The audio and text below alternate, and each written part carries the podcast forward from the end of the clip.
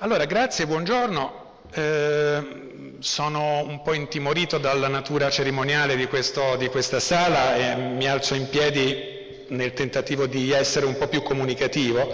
Eh, il mio intervento, come avete visto, eh, tratta della donazione di parti del corpo il sangue, gli organi, le cellule staminali. È un tema di cui però non parlerò dal punto di vista medico, eh, non sarei in grado di farlo, eh, ci sono sicuramente fra voi persone, fra l'altro appartenenti ad associazioni di donatori che ne sanno più di me degli aspetti tecnici e medici del problema e l'approccio che vi propongo è piuttosto eh, focalizzato sul problema del dono, dal punto di vista della mia disciplina di studi, che è l'antropologia culturale, e eh, quello che vi pongo come problema è il seguente. Perché riteniamo, è vero e se è vero perché, che la circolazione di questi beni così particolari, come le parti del corpo, avviene meglio se li sottraiamo al mercato.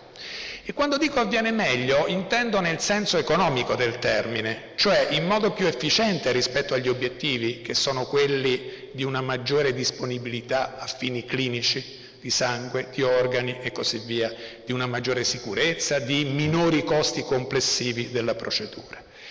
E quindi è vero e se è vero perché che un bene comune può essere conseguito meglio al di fuori del mercato. E come si consegue questo risultato? Che tipi di sentimenti sociali sono quell'altruismo, quella solidarietà, quella reciprocità cui spesso ci si appella nel promuovere la donazione? Prima di entrare nel tema specifico, Vorrei ritornare per qualche minuto sulla tematica complessiva del dono che sta al centro eh, di questo dialogo sull'uomo, che avrete sicuramente già sentito in alcuni degli interventi precedenti, a partire da quello eh, di Marco Aime nella giornata di ieri. Eh, lo faccio perché mi preme insistere su alcuni aspetti che talvolta si rischia di dimenticare quando consideriamo il dono in un'accezione troppo ampia o generica o di senso comune. Eh, come ormai mh, avrete eh, imparato, la discussione eh, antropologica e non sul dono eh, data almeno dagli anni venti dalla pubblicazione di quel famoso eh, strano, complicato testo di Marcel Mauss che si chiama Saggio sul dono, eh, che apre un dibattito eh, che dura ancora oggi. Moss con quel testo era interessato a dimostrare che il mercato non è la forma naturale e universale dello scambio. E ci mostrava in quel testo una varietà di casi etnografici tipici di quelle società che lui chiamava arcaiche, dove ci si scambiano beni, beni particolari, beni di prestigio, al di fuori di obblighi contrattuali e secondo criteri che non sono quelli della equivalenza del valore. Um, diversamente da quanto si crede eh, qualche volta, il dono non era inteso da Mosse, non è inteso nella discussione antropologica come un dare disinteressato, come pura gratuità. Non esiste il problema di un dono puro, si tratta piuttosto di scambi economici, per molti versi interessati, che però non sono basati su contratti e, come ripeto, non sono basati sul principio della equivalenza del valore, no? cioè beni che si scambiano sulla base della corrispondenza a un valore calcolato in termini astratti.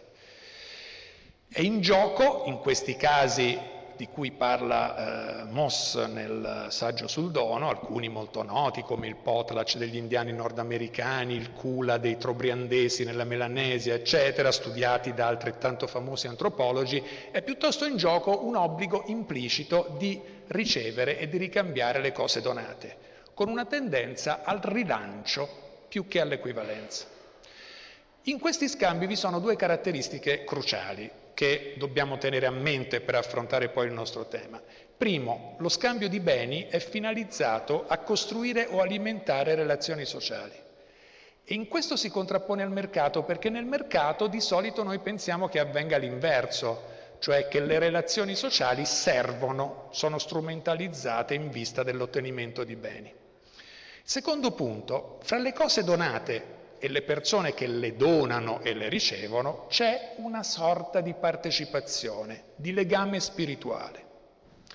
Questo è un punto molto interessante per leggere poi anche la donazione delle parti del corpo e Moss lo esprimeva con il riferimento a un aspetto della cultura dei Maori della Nuova Zelanda, che era la credenza nello Au, lo spirito della cosa donata, che in quella cultura eh, abita gli oggetti di prestigio che vengono scambiati e vuole ritornare da dove è venuto.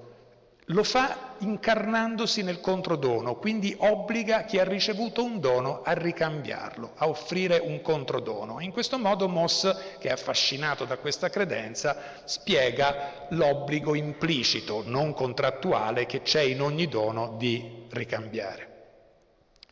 Questa idea di Moss è stata molto discussa e criticata, fra gli altri un grande antropologo che è stato Claude Lévi-Strauss aveva, eh, pur considerando geniale l'opera di Moss, aveva criticato questo aspetto specifico. Ehm, a noi interessa una cosa nella credenza dello AU, cioè l'idea che lo scambio economico eh, non sia solo un passaggio di cose inerti, ma implichi in qualche modo quello che Moss chiamava un legame di anime. E questo riguarda le parti del corpo in modo specifico. Fra i donatori di organi, per esempio, è molto presente, e fra, e fra chi subisce trapianti è molto presente l'idea che non si tratti solo di cose, ma che queste parti del corpo trattengano una parte della personalità, di chi li ha donati. No? Ecco, una cosa che colpisce molto, ma ci torniamo dopo. Ehm, volevo osservare anche un'altra cosa. Già Moss negli anni venti e molti dopo di lui proiettano ehm, il rapporto fra dono e mercato in una dimensione di filosofia della storia, mm, cioè in un grande schema cronologico evolutivo secondo il quale il dono sarebbe presente nelle società arcaiche scomparirebbe poi nella modernità e scompare soffocato dal mercato, che è la grande istituzione economica della modernità. Nel mercato non c'è più la possibilità di uno how, dello spirito della cosa donata. Le cose nel mercato incorporano non una parte dell'anima di chi dà, e, e, e, di, ma un valore astratto, calcolabile in termini monetari è universalmente fruibile. Dunque nel mercato non c'è bisogno di nessun rapporto particolare fra chi dà e chi riceve. O meglio, si può dire che lo scambio nel mercato è un rapporto non tra esseri sociali, ma tra individualità astratte volte al perseguimento dell'utile ed è regolato da un contratto. Il rapporto si rompe una volta che sia, sta, sta, che sia pagato il prezzo. No? Quando abbiamo pagato il prezzo non c'è più bisogno di mantenere un rapporto. Questo voleva dire già per Moss che la morale si separa completamente dall'economia e l'economia non implica più un legame di anime. Hm? Ma questa idea di filosofia della storia di Moss non finisce qui, c'è un terzo elemento, quindi il dono è prevalente nelle società antiche, viene cancellato dal mercato nella modernità, ma fa di nuovo capolino nei nostri tempi, diceva Moss, i primi decenni del Novecento. Moss era di orientamento socialista e riteneva che le riforme sociali dei suoi tempi, le nascenti forme di assistenza statale, di welfare state in Francia, in Inghilterra per esempio, tutti quegli istituti previdenziali o di mutuo soccorso che impiegano parte del reddito di impresa a sostegno della classe operaia, dei ceti più poveri, rappresentassero un ritorno del dono nella contemporaneità. Mm? Quindi eh, eh, l'intervento statale, secondo lui, riportava nell'economia quell'elemento morale che era stato cancellato dal mercato. E scriveva, vi, vi cito una brevissima frase di Moss, ai nostri giorni i vecchi principi reagiscono contro i rigori, le astrazioni e la disumanità dei nostri codici. I temi del dono, della libertà e dell'obbligo di donare, quello della liberalità e dell'interesse a donare, ritornano a noi nel momento in cui riappare un motivo dominante per troppo tempo dimenticato ed il motivo dominante è ovviamente il dono per lui. Ora, questo schema che vede nel dono una promessa salvifica mh, viene ripreso e potenziato dopo Moss, in modo particolare alcuni decenni dopo da un gruppo di studiosi intellettuali che si richiama a Moss fin dal suo nome, perché si chiama il gruppo del MAUS, che vuol dire movimento anti-utilitarista nelle scienze sociali. Hanno questo gioco di parole no? per eh, indicare la centralità di Moss e del dono nel loro approccio. Ed è un gruppo rappresentato da alcuni studiosi, alcuni molto noti, come, come Latouche, come eh, Caillé e come il sociologo Godbout, il sociologo canadese, di cui parleremo dopo. Eh, qui, ecco, per questi studiosi il dono rappresenta un'alternativa non solo al mercato, ma anche allo Stato. Perché eh, qui lo Stato è considerato responsabile quanto il mercato di aver soffocato il dono. Gli antiutilitaristi non credono nel valore del welfare state, eh, dell'assistenza pubblica, diciamo così o meglio, non la considerano affatto una forma di dono. I servizi che l'assistenza pubblica fornisce sono erogati da personale professionale, pagato per questo, legato a obblighi contrattuali. No?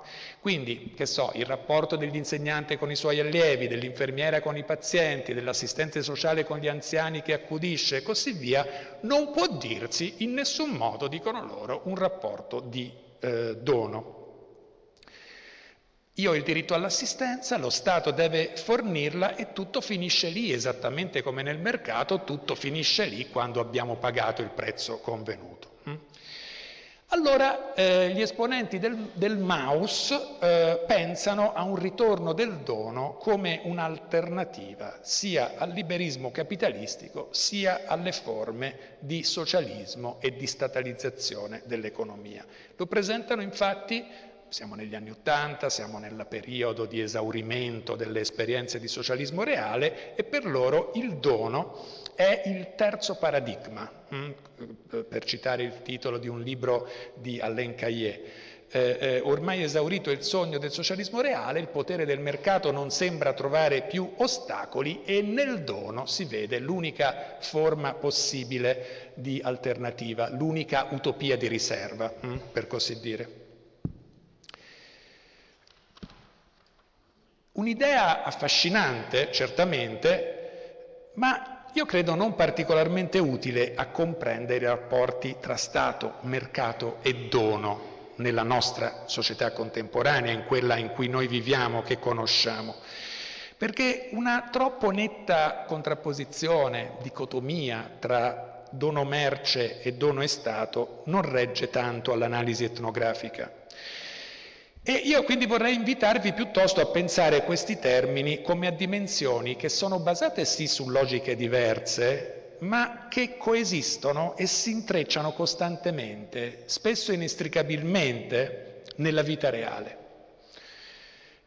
Basta pensare a quanto il dono è importante nella nostra quotidianità, a quanto si intrufola nelle nostre pratiche più, più comuni, più quotidiane, dai regali cerimoniali eh, alle nostre schermaglie su chi paga il caffè al bar quando prendiamo il caffè con gli amici, no?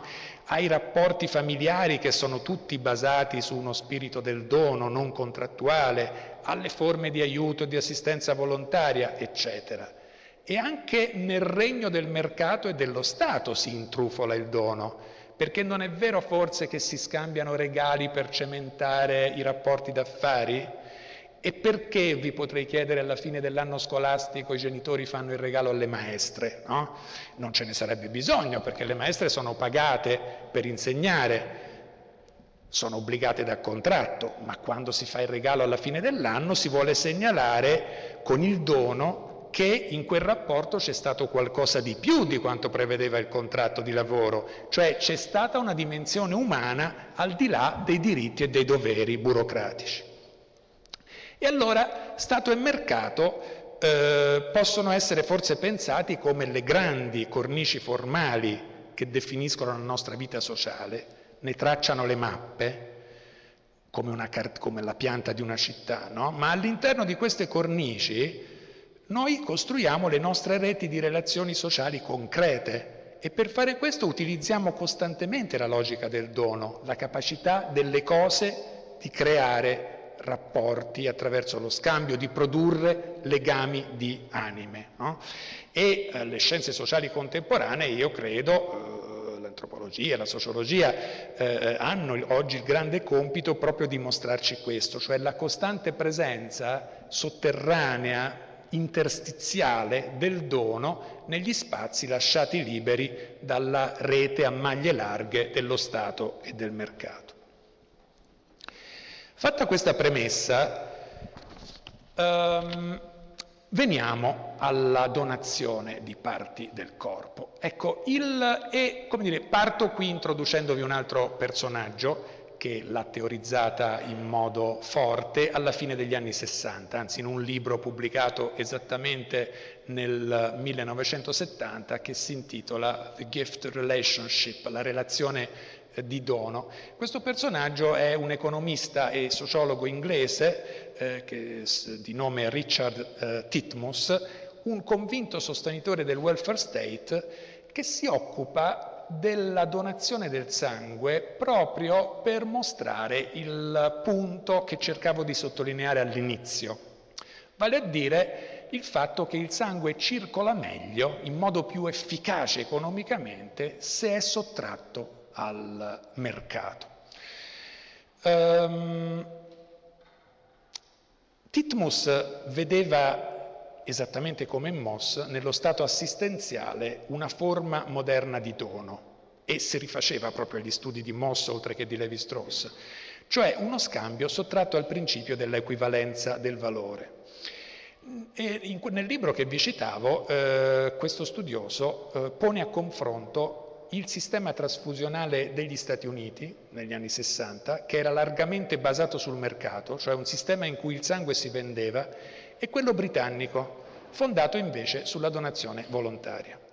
E, dati alla mano, dimostra che il sistema britannico è un sistema di raccolta più efficiente, più conveniente economicamente e più sicuro sul piano medico.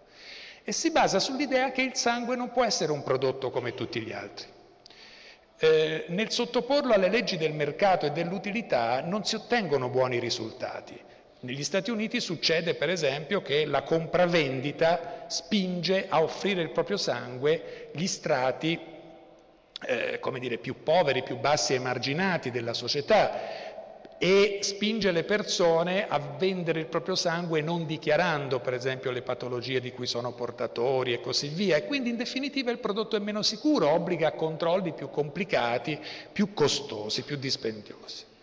Invece, sottraendo al mercato la circolazione del sangue, lo Stato crea uno spazio di tensione morale, dice Titmus con una frase molto bella, che incoraggia il comportamento solidale e rafforza i legami e la compattezza dell'intero tessuto sociale. Nel corso della sua argomentazione Titmus costruisce una tipologia dei donatori sulla base delle loro motivazioni, da un massimo di utilitarismo a un massimo di altruismo. Individua otto tipi, che non sto a dirvi, si va dal vero e proprio venditore eh, del proprio sangue al donatore puro, che è il tipo che ci interessa di più, perché Titmus lo chiama donatore volontario per la comunità e sostiene che il suo gesto si caratterizza per l'assenza totale di ricompense tangibili, così come di minacce o di penalità legate a un eventuale rifiuto di donare.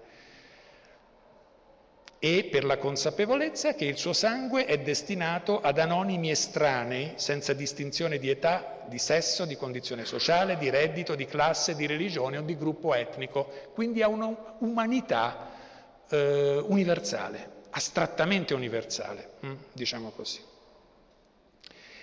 Tra questi due estremi si collocano poi una serie di casi intermedi, sono casi in cui eh, il sangue viene mh, mm, dato attraverso dei sistemi assicurativi, cioè negli Stati Uniti era molto forte questo sistema, donando il sangue ci si garantisce la possibilità di avere trasfusioni nel caso che ce ne sia bisogno, o ci sono casi in cui i, i, i carcerati, per esempio nelle prigioni, sono in qualche modo obbligati a donare il loro sangue, quindi delle forme intermedie, spurie, no? dove ci sono delle motivazioni eh, di utilità troppo forti perché si possa parlare veramente di un dono, secondo Titmus.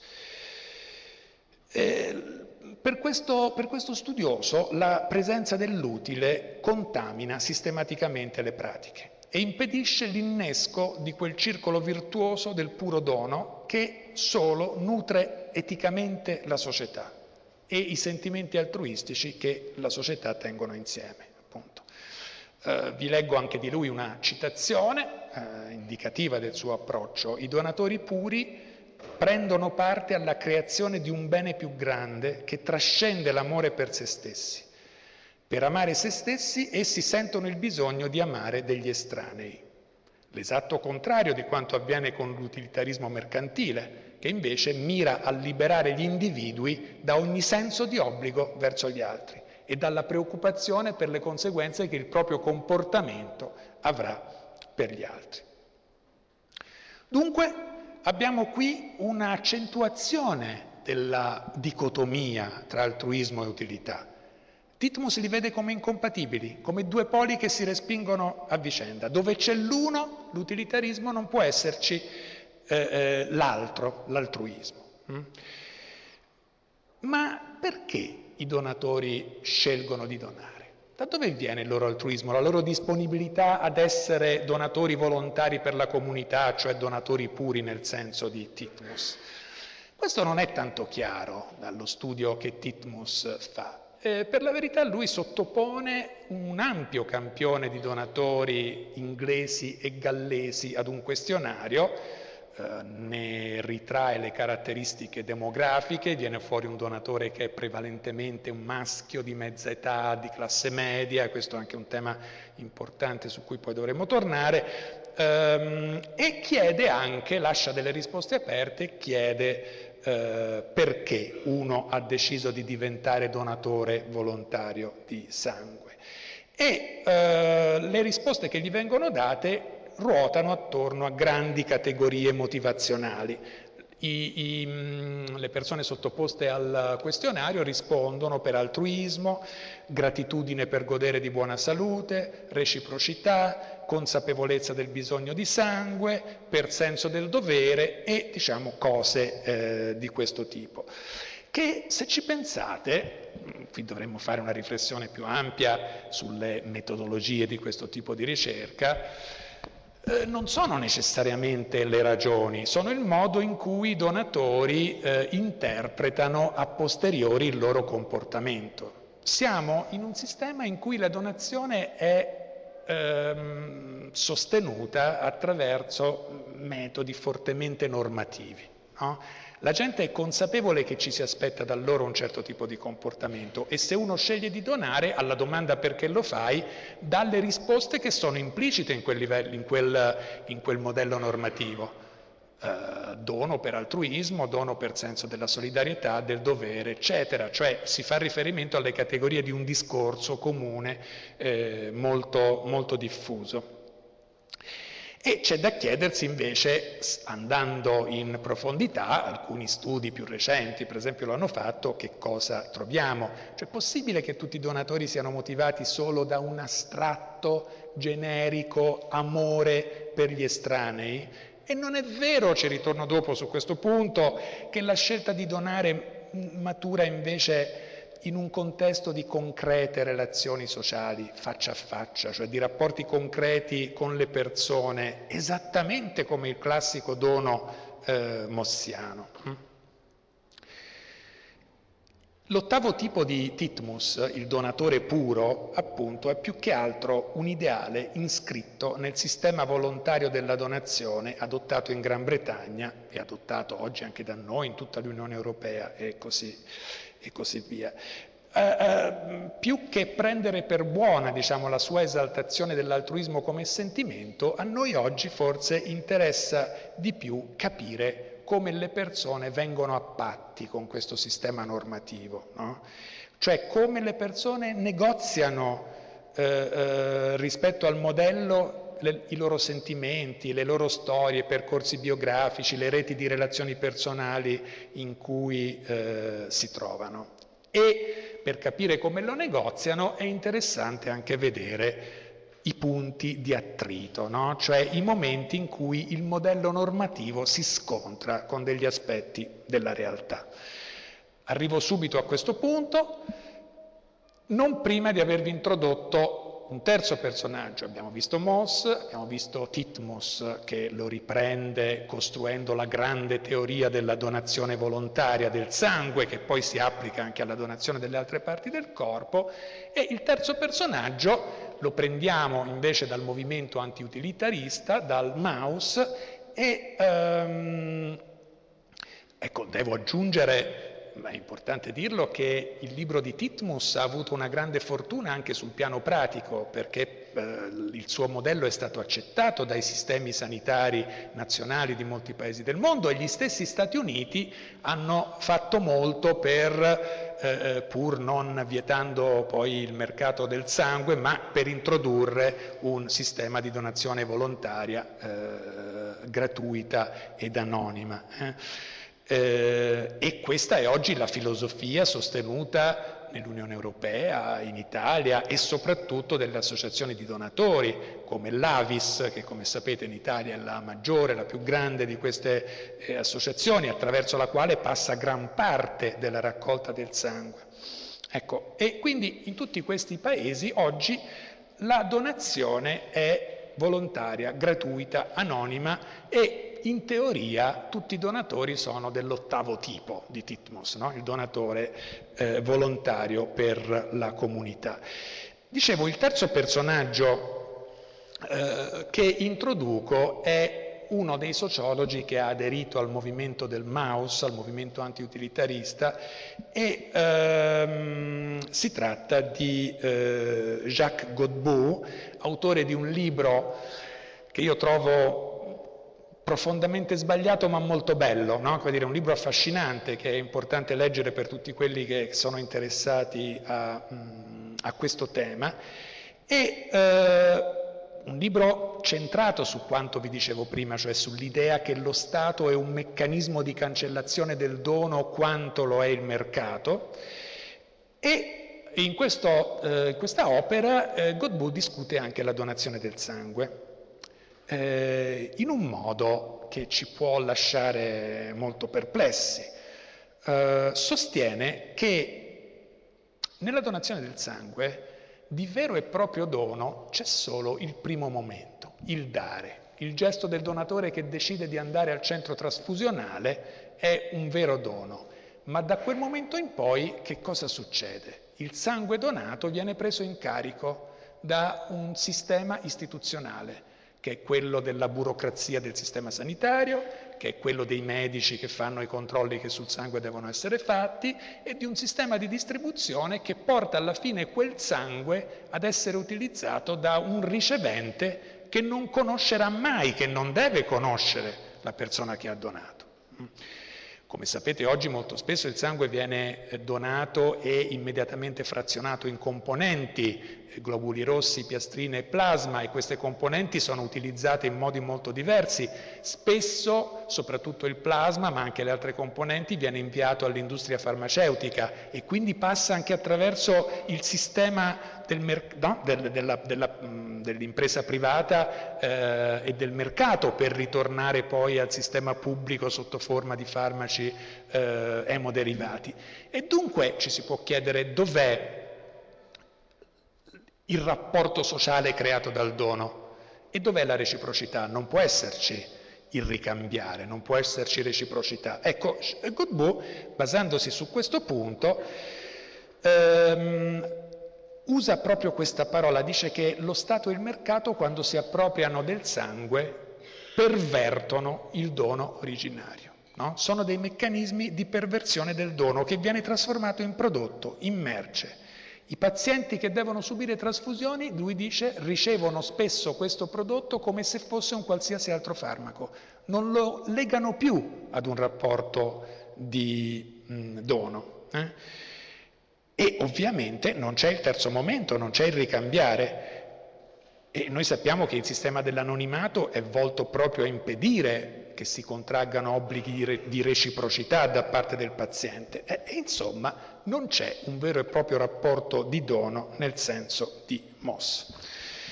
Naturalmente, soprattutto quelli di voi che conoscono la donazione del sangue, stanno nelle associazioni, eccetera, eh, eh, obietteranno che Godbout non sembra considerare che se non ci fosse l'intervento dello Stato e forse anche del mercato, cioè delle istituzioni che gestiscono il sistema sanitario, non ci sarebbe neppure dono. Senza quegli intermediari perversi il sangue non potrebbe svolgere la sua funzione di aiuto, non avrebbe i requisiti di sicurezza necessari, si trasformerebbe in un volo, in, in, un, in un dono avvelenato.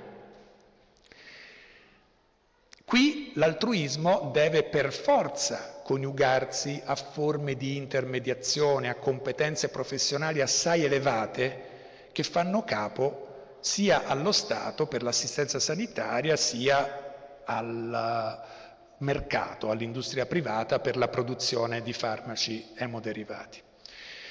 E quindi il dono funziona solo se supportato adeguatamente da Stato e da mercato. Si può dire in qualche modo che Titmus e Godbout, che abbiamo introdotto come personaggi rappresentativi di due posizioni, fanno un errore simile o simmetrico perlomeno. Hm? Eh, se ci pensate, Titmus, per come ve l'ho presentato, pensa l'impulso altruistico del donare il sangue come un rapporto diretto fra Stato e singoli cittadini, i quali singoli cittadini sarebbero mossi da un ideale di bene pubblico astratto, generale. E così Titmus trascura il fatto che questo ideale prende corpo all'interno di reti concrete di relazioni nella società civile. Il donatore di Titmus è una specie di cittadino del mondo, impegnato solo nei confronti dell'umanità come entità eh, astratta e non inserito in peculiari comunità. Ma anche Godbout ha una simile visione individualista del dono. Parla sempre di dono libero e gratuito del proprio sangue da parte di una persona. Cioè non sembra dare il giusto peso alla possibilità che la decisione di donare nasca in un'atmosfera non individuale, ma di socialità comunitaria e che il soggetto del dono sia più un gruppo che non un individuo. O meglio, che un individuo doni perché appartiene a un gruppo e che il dono magari sia contrassegno e dimostrazione di questa appartenenza, che era proprio il tema centrale del saggio sul dono di Moss, no? fra l'altro. Ehm, qui, ecco, eh, emerge, se seguiamo questa possibile critica e questo ripensamento del dono come dono di gruppo, emerge il ruolo dei gruppi associativi della società civile che giocano un ruolo fondamentale nella donazione, soprattutto in Italia, rappresentando l'interfaccia necessaria tra la disponibilità degli individui a dare e la struttura istituzionale.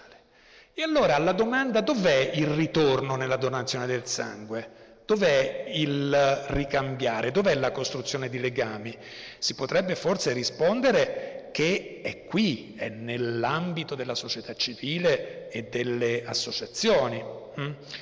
Eh, eh, e potremmo dire che non potendo conoscere i riceventi, l'OAU, che abita il sangue, se vogliamo usare questa, questa immagine, si trasmette agli altri donatori, stringe legami, fiducia, condivisione di valori nell'ambito delle associazioni e appunto della società civile. Dunque, si potrebbe dire che nel donare il sangue noi poniamo in relazione una scelta altruistica maturata in reti di legami locali, radicata territorialmente.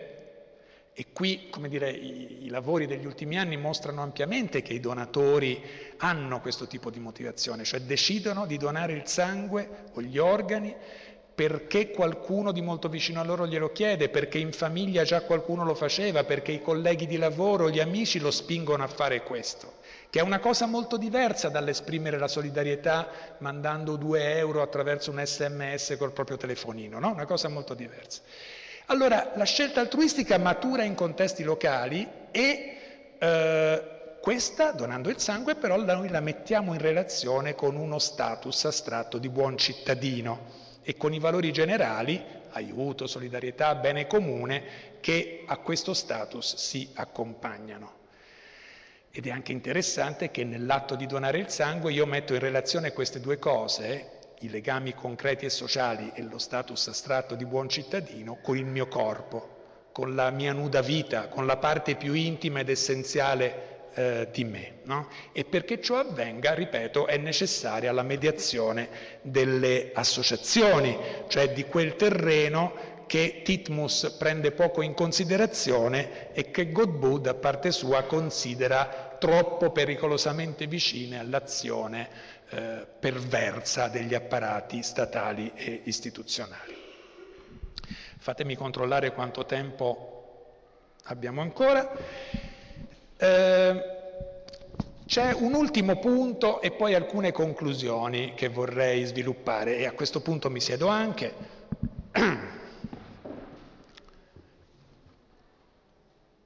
Se è vero quello che abbiamo ancora detto, eh, appena detto, la questione della purezza delle motivazioni, dell'ottavo tipo di Titmus, diciamo così, passa in qualche modo in secondo piano. E, dicevo prima, è interessante questo valutarlo pensando ai eh, momenti in cui l'idea normativa del dono eh, libero, volontario, gratuito eh, e anonimo viene assediata, no? diciamo così, eh, assediata dalla logica del mercato, dalla logica della utilità. Perché questo avviene costantemente. La pratica non coincide mai completamente con il modello normativo. Restano zone contese, opache, nelle quali i confini della logica del donare con la logica del vendere o del vendersi si fanno più frastagliati, più incerti, zone nelle quali maturano infatti conflitti no? importanti. Allora vi, vi propongo di riflettere proprio brevemente su due di queste zone di minore trasparenza. Da un lato, per esempio, il problema dei vantaggi offerti ai donatori. Come vi ho detto, Titmus dice che il donatore per essere puro non deve avere nessun tipo di vantaggio materiale dalla sua donazione. Ma, come voi saprete, le persone che decidono di aderire al volontariato della donazione del sangue, in modo particolare del sangue, ecco mi riferisco a questo caso, poi vedremo qualcosa anche che riguarda gli organi e le cellule staminali, ehm, godono di alcuni vantaggi o benefit, diciamo così. Per esempio la possibilità di usufruire di, di analisi diagnostiche regolari e gratuite, fare le analisi del sangue, eccetera. Un altro benefit è la concessione di una giornata libera sul lavoro quando si fa la donazione. E poi ci sono delle forme di remunerazione morale. Per esempio molte associazioni danno dei diplomi, delle medaglie, dei riconoscimenti pubblici ai donatori più regolari e così via. Questi eh, eh, Titmus li chiama fringe benefits, sono dei benefici marginali, diciamo così, no? E la presenza di questi benefici esclude di poter classificare i donatori come donatori puri. Soprattutto sul problema della giornata di permesso retribuito si sono aperte grandi discussioni. Saprete forse che questa è una peculiarità italiana, cioè in molti altri paesi europei i donatori non godono di un simile privilegio proprio perché viene considerato come una forma indiretta di retribuzione. Le associazioni italiane, che pure sono devote alla filosofia della integrale gratuità, invece lo sostengono con forza. Nel 2008, vi ricorderete l'allora ministro per la pubblica amministrazione Brunetta, eh, incluse nella bozza del decreto cosiddetto antifannulloni, una misura limitativa, che non era il taglio della giornata libera, ma il taglio della quota di retribuzione aggiuntiva per le giornate di permesso che i donatori richiedevano. No? E questo sollevò una grande indignazione nel mondo del volontariato, tanto che il ministro fu costretto poi a tornare sui suoi passi. No? Eh, ehm, qui capite che c'è uno spazio di tensione morale compreso fra due poli. No? Da un lato il sospetto di utilitarismo e strumentalità. E Brunetta diceva, ma allora i donatori donano solo per la giornata libera, dov'è il loro altruismo? No? E dall'altro il risentimento dei donatori e delle associazioni per misure che erano viste come punitive, cioè che negavano ai donatori il giusto riconoscimento di un ruolo. I donatori fanno del bene e non devono rimetterci, no? questo era l'argomento. Ehm, come considerare questo tipo di problema? È chiaro che da un lato i donatori non leggono affatto il ricorso a questo o altri benefit come un modo di vendersi e al contrario rivolgono l'accusa di utilitarismo a chi minaccia questa misura, cioè lo Stato che per risparmiare punisce proprio i cittadini più altruisti. No? Questo è l'argomento che è stato portato. E noi ci possiamo chiedere, se fosse abolita la concessione della giornata di riposo, ci sarebbero meno donatori volontari? È un po' difficile dirlo. Eh, la disciplina che più ha studiato questo problema è la psicologia sociale, ci sono molti studi che hanno preso posizioni diverse. Secondo alcuni le ricompense tangibili non incentivano il comportamento altruistico e anzi possono avere l'effetto opposto. Eh, alcuni studi recenti riguardanti l'Italia hanno cercato invece di mostrare che la giornata libera è un incentivo efficace, il che spiegherebbe anche la presenza di lavoratori dipendenti maggioritaria fra i donatori, un dato che però può essere letto naturalmente in molti, in molti modi, modi, diversi. Ehm, anche qui dovremmo discutere questo punto a proposito di metodologie della, della, ricerca, perché il tentativo di dimostrare attraverso domande fatte ai donatori se l'incentivo materiale è importante oppure no, è, diciamo così, sottodeterminato da un problema più generale, cioè il significato che un certo incentivo, il denaro, la giornata libera, le analisi cliniche, eccetera, assume nel quadro di un contesto morale peculiare che è variabile storicamente. Voglio dire che i benefit entrano a far parte di una economia morale del dono del sangue e non ha senso chiedersi se in generale, astrattamente, motivano o meno l'altruismo. Cioè, sicuramente questi benefit non fondano la pratica del dono. Non c'è nessuno che decide di donare solo perché ha la giornata libera, no? Eh, eh, assumono significato all'interno della pratica del dono. Questa è la, è la, differenza. E per esempio questo ci fa comprendere un dato interessante che emerge da una ricerca di questo tipo, cioè la gran parte dei donatori italiani intervistati rifiuta sdegnosamente l'idea di una ricompensa in denaro per la propria donazione, mentre molti dicono che accetterebbero volentieri la possibilità di incentivi diversi per esempio buoni per l'acquisto di libri, biglietti di cinema, biglietti di teatro e cose di questo tipo, no? perché queste sono viste non come forme di pagamento, ma di riconoscimento, che è diverso. E questo ci rimanda alle teorie di alcuni economisti che distinguono fra motivazioni dei soggetti economici estrinseche ed intrinseche. Le motivazioni estrinseche eh, si basano sulla utilità, quelle intrinseche si basano su convinzioni morali rispetto alle quali l'effetto prezzo, diciamo così, o convenienza può risultare controproducente. Quindi gli incentivi economici possono distruggere le basi morali di certi comportamenti, ma i buoni libro o i biglietti del teatro e del cinema no, sono coerenti con quel tipo di economia morale. Ecco, questo, questo mh, mm, intendo dire. Un punto importante, ma non credo di avere il tempo di svilupparlo, è anche il ruolo che gioca l'impresa privata e il mercato nel sistema sangue.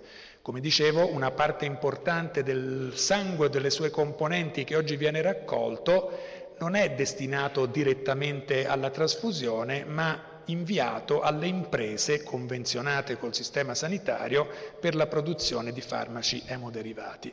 Eh, posso dire solo qui per ehm, sintetizzare un'argomentazione che sarebbe in realtà più complessa che eh, c'è grande attenzione nel mantenere due filiere distinte nelle imprese private, quella che lavora il sangue raccolto dai volontari e quella che lavora il sangue comprato perché le imprese anche in Italia comprano il sangue, comprano il plasma, nei paesi dove questo si può fare, eh, ehm, le due cose sono tenute separate, alcuni mm, chiedono anche che ci sia un'autorizzazione all'uso del farmaco che specifica l'origine del sangue, quindi mm, dire, avere delle autorizzazioni diverse per i farmaci prodotti con sangue che viene dal volontariato e con quello che è acquistato, ma naturalmente alla fine queste due filiere no, si toccano all'interno dell'industria, si toccano nel mercato e la questione è ulteriormente complicata dal fatto che alcune delle imprese produttrici sono state coinvolte negli ultimi anni in scandali per la lavorazione di sangue infetto, quindi è, una, è un tema molto, molto complesso. Alla fine il problema è anche questo, che il plasma, per esempio, raccolto da donatori italiani non garantisce la totale autosufficienza nella produzione di farmaci. Dunque lo stesso Stato, lo stesso Servizio Sanitario Nazionale deve rivolgersi al mercato per ottenere la materia prima mancante. E allora la cura posta nel mantenere separato il circuito del dono da quello della merce sembra qui vanificarsi. No? Sono circuiti non tanto facilmente eh, separabili, cioè la sanità pubblica e il volontariato devono accettare l'esistenza della vendita del sangue e venire in qualche modo a patti con essa. Allora, vi ho citato questi due esempi, quello dei benefit e quello del mercato privato del sangue, perché sono eh, dei punti in cui logiche diverse sembrano toccarsi, quasi confondersi dono e merce, altruismo puro e incondizionato e dall'altra parte l'utilitarismo senza scrupoli, come nel caso degli scandali sul plasma infetto, eccetera. Se prendiamo il caso della donazione di altre parti del corpo, queste aree di tensione sono anche più forti. Donazione degli organi, per, per esempio, dove la motivazione altruista è tanto più potente, ma di conseguenza sono anche tanto più gravi e atroci i sospetti su logiche di altro tipo. I sospetti per esempio sul traffico illegale di organi che circolano dai corpi dei paesi più poveri del mondo a quelli dei paesi più ricchi i sospetti di persone, bambini rapiti, uccisi per l'espianto di organi, il so- sospetto di un commercio di cadaveri gestito con la tacita compiacenza delle stesse istituzioni sanitarie. Sono tutti, dico sospetti perché spesso in questo campo è difficile discriminare fra realtà e immaginazione. Mm, ci sono casi solidamente documentati, ma spesso sono anche temi largamente diffusi nelle leggende metropolitane, no? Ecco, diciamo così eh, ehm, alcuni studiosi, eh, un'antropologa per esempio americana che si chiama Nancy Shepard Hughes, che ha lavorato a lungo su questo tema, è giunta alla paradossale conclusione che la stessa esistenza della chirurgia dei trapianti è responsabile del mercato illegale dei corpi e delle forme di sfruttamento dei poveri del mondo, no? diciamo così, perché in un contesto globale di mercato guidato dalla pura logica del profitto, i trapianti condurrebbero inevitabilmente a questo tipo di traffici, legali o illegali, che è una conclusione che a me pare francamente paradossale perché trascura invece l'esistenza di forme di donazione genuinamente volontaria, ma la cito solo perché è indicativa della difficoltà di separare nettamente l'ambito etico da quello dell'utilitarismo amorale. La donazione delle cellule staminali che stanno nel sangue del cordone ombelicale, anche questo è un caso molto interessante, no? sono cellule che possono essere conservate e utilizzate per la cura di malattie genetiche e è un uso che può essere autologo, a favore cioè del donatore stesso, del neonato o di suoi consanguinei, oppure rivolto ad altri anonimi. L'attuale normativa italiana consente solo una donazione per altri, allogenica come viene detta, e consente l'uso dedicato solo nel caso di patologie in atto o di famiglie con rischi documentati di malattie genetiche. Ma tutti possono decidere di conservare le cellule staminali a uso autologo in banche operanti all'estero esportandola a proprie spese. Si può fare, no? È una pratica che è scoraggiata dall'associazionismo, ma che le banche stesse incoraggiano a fini commerciali, presentandola come una sorta di assicurazione sulla vita del bambino, per le potenzialità terapeutiche che consente o per quelle che si immagina potrà consentire quando la scienza avrà fatto ulteriori progressi. E anche qui siamo di fronte ad una interessante alternativa tra una soluzione eh, eh, individualistica, utilitaria, di mercato e l'altra pubblica e solidaristica che scommette con Titmus sulla maggiore efficacia di un sistema in cui tutti donano eh, a tutti gli altri rispetto al sistema in cui ognuno conserva il proprio. Vado davvero a concludere e chiedo, tutto questo significa forse che le motivazioni dei donatori non sono pure, che il comportamento dei donatori è un comportamento ipocrita e che in fondo in fondo sono vantaggi personali quelli a cui i donatori tendono? Certamente no, ma ragionare su questi confini frastagliati, su queste aree di tensione fra altruismo e utilità ci aiuta a capire la natura di questo tipo di dono che si colloca in un difficile punto di equilibrio fra le sfere, torno al punto che ho cercato di porre inizialmente, no? tra le sfere che definiscono la nostra vita sociale, il mercato e le sue logiche, gli apparati amministrativi dello Stato, le istituzioni e poi le aggregazioni associative della società civile e infine gli spazi meno ufficiali, gli interstizi della vita quotidiana, quelli in cui siamo costantemente impegnati a costruire legami concreti e diretti con le persone che condividono il nostro spazio e il nostro tempo. Come dicevo, la donazione delle parti del corpo è una delle pratiche che in modo più strategico mettono in rapporto queste diverse sfere dell'agire sociale. Questo significa però anche che porre il problema del dono puro, del carattere incondizionato, disinteressato delle motivazioni, non ha molto senso e non lo ha neppure il considerare l'altruismo come una disposizione puramente individuale, un atteggiamento psicologico delle singole persone. Qui ci interessa semmai l'altruismo come proprietà dei gruppi e in qualche modo anche come risultato delle architetture istituzionali. E la domanda allora che per chiudere possiamo fare è quale sottile miscela, quale alchimia tra questi diversi livelli della vita sociale è in grado di produrre o almeno sollecitare il circolo virtuoso della donazione? Vi farei osservare che questo problema non riguarda solo la donazione delle parti del corpo, ma riguarda potenzialmente anche altri grandi campi della vita socio-economica contemporanea il consumo delle risorse, la protezione dell'ambiente, la condivisione dei saperi, cioè sono tutti campi nei quali il problema è realizzare un equilibrio tra obiettivi di bene comune da un lato e dall'altro le legittime aspirazioni interessate, se volete dire così, degli individui o dei gruppi. Um, come si fa a trovare questa miscela? Insisto su quanto ho già detto sul ruolo cruciale del piano della società civile e in particolare dell'associazionismo, perché è lì che si plasmano le motivazioni individuali al comportamento. Ma insisto anche su un'altra cosa, cioè lo Stato e le istituzioni non possono essere viste, diversamente da quanto pensano gli studiosi del Maus, come l'antitesi a tutto questo. L'idea di Godbout per cui più c'è Stato e meno c'è dono, eh? non può essere accettata se non su un piano di astratta concettualizzazione, perché i comportamenti dello Stato sono decisivi nel costruire il clima morale che rende possibile il dono. Nel caso del sangue e degli organi, la decisione netta delle istituzioni di porre lo scambio delle parti del corpo fuori dal mercato è cruciale nel costruire questo campo come un campo etico.